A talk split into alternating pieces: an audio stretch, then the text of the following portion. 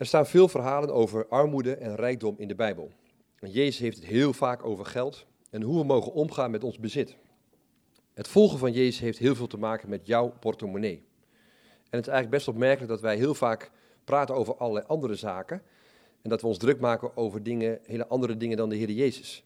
Kijk, bezit heeft invloed op wie je bent. Wij denken bijvoorbeeld dat we heel wat zijn omdat wij iets hebben. Of wij ontlenen status aan een groot huis of een dikke auto. Nog steeds vereren we, zeg maar, het gouden kalf. Niet voor niets noemt Jezus geld een God. En geld is een zeer onbarmhartige God die altijd maar meer vraagt.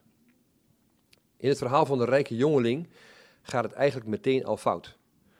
Want het verhaal gaat namelijk helemaal niet over een rijke jongeling.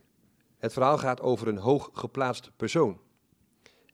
Het gaat over iemand die het gemaakt heeft en die heel hoog staat op de maatschappelijke ladder. Maar deze persoon begrijpt ook wel dat de laatste treden van die ladder over hogere dingen gaan. En hij stelt daarom die hele belangrijke vraag van hoe krijg ik eigenlijk deel aan het eeuwige leven? Goede meester, zo noemt hij Jezus. En Jezus reageert eigenlijk heel erg hard. Niemand is goed. Hier zit meteen een diepe les in. Geen mens is goed. Kijk, je kunt het misschien helemaal gemaakt hebben in je leven, maar alleen God is goed. Jezus zegt vervolgens tegen de man: U kent de geboden, leef goed en dan kom je er wel.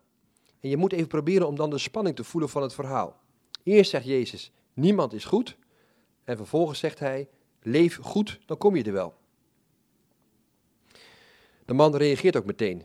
Ik heb mij aan al die geboden gehouden. Die onderste treden van, van de ladder, zeg maar het ABC van het geloof, dat weet ik nu wel.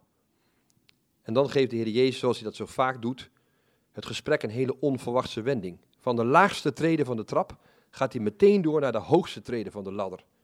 Nog één ding ontbreekt, zegt Jezus. Nog één ding ontbreekt. Verkoop alles en verdeel je geld onder de armen en volg mij.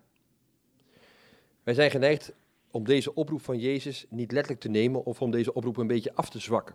En daar zit wel iets in.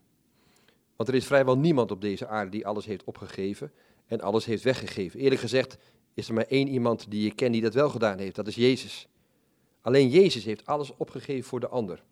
En ik geloof ook stellig dat ieder verhaal van Jezus bedoeld is om ons bij Hem te brengen. Kijk, het verhaal van de verloren zoon doet ons verlangen naar een goede zoon die wel op zoek gaat naar zijn broertje. En zo doet dit verhaal ons zoeken naar iemand die alles heeft opgegeven en alles over heeft voor de ander en voor jou en voor mij.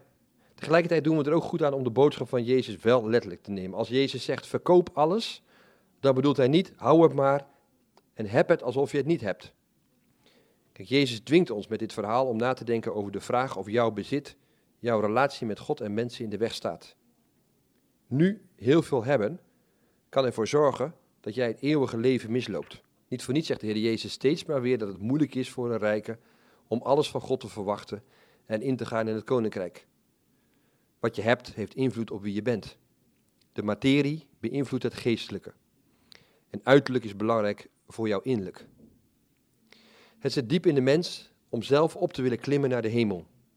Mensen zijn hemelbestormers. Nog steeds bouwt de mens aan de toren van Babel.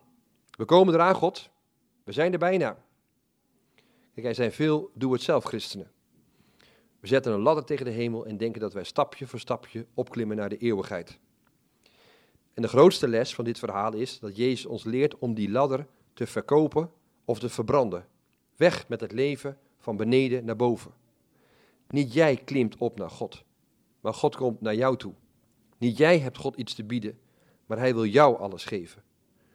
Wij mogen leren om te leven van boven naar beneden.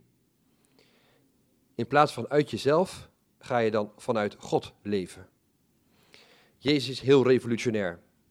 Hij vraagt altijd expres onmogelijke dingen om ons te laten inzien dat het ook echt onmogelijk is dat wij onszelf redden. En zelfs dat wij het redden. Wie kan er dan gered worden?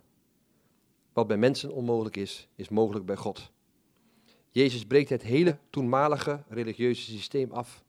Het gaat niet om onze goedheid. Wie is hier nu goed? Het gaat om de goedheid van God. Jij bent niet iemand omdat je heel veel hebt, of omdat je goed leeft, of omdat mensen zo goed over jou spreken. Je bent niet wat je hebt, en je bent niet wat je doet, of wat mensen van je zeggen. Jouw waarde wordt niet bepaald door geld of door bezit of door jouw prestaties. Je bent al vanaf het moment dat je nog niets kunt en niets hebt, uitermate waardevol voor God.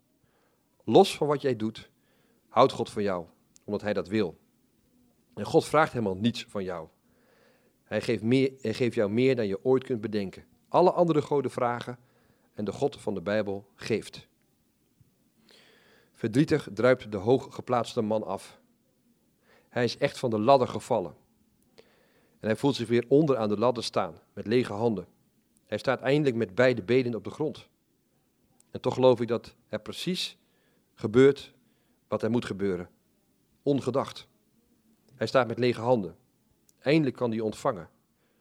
Je bent te feliciteren als je bedroefd bent en met lege handen staat. Je kunt ontvangen. Jezus keek hem aan en hij had hem lief, leert de Bijbel.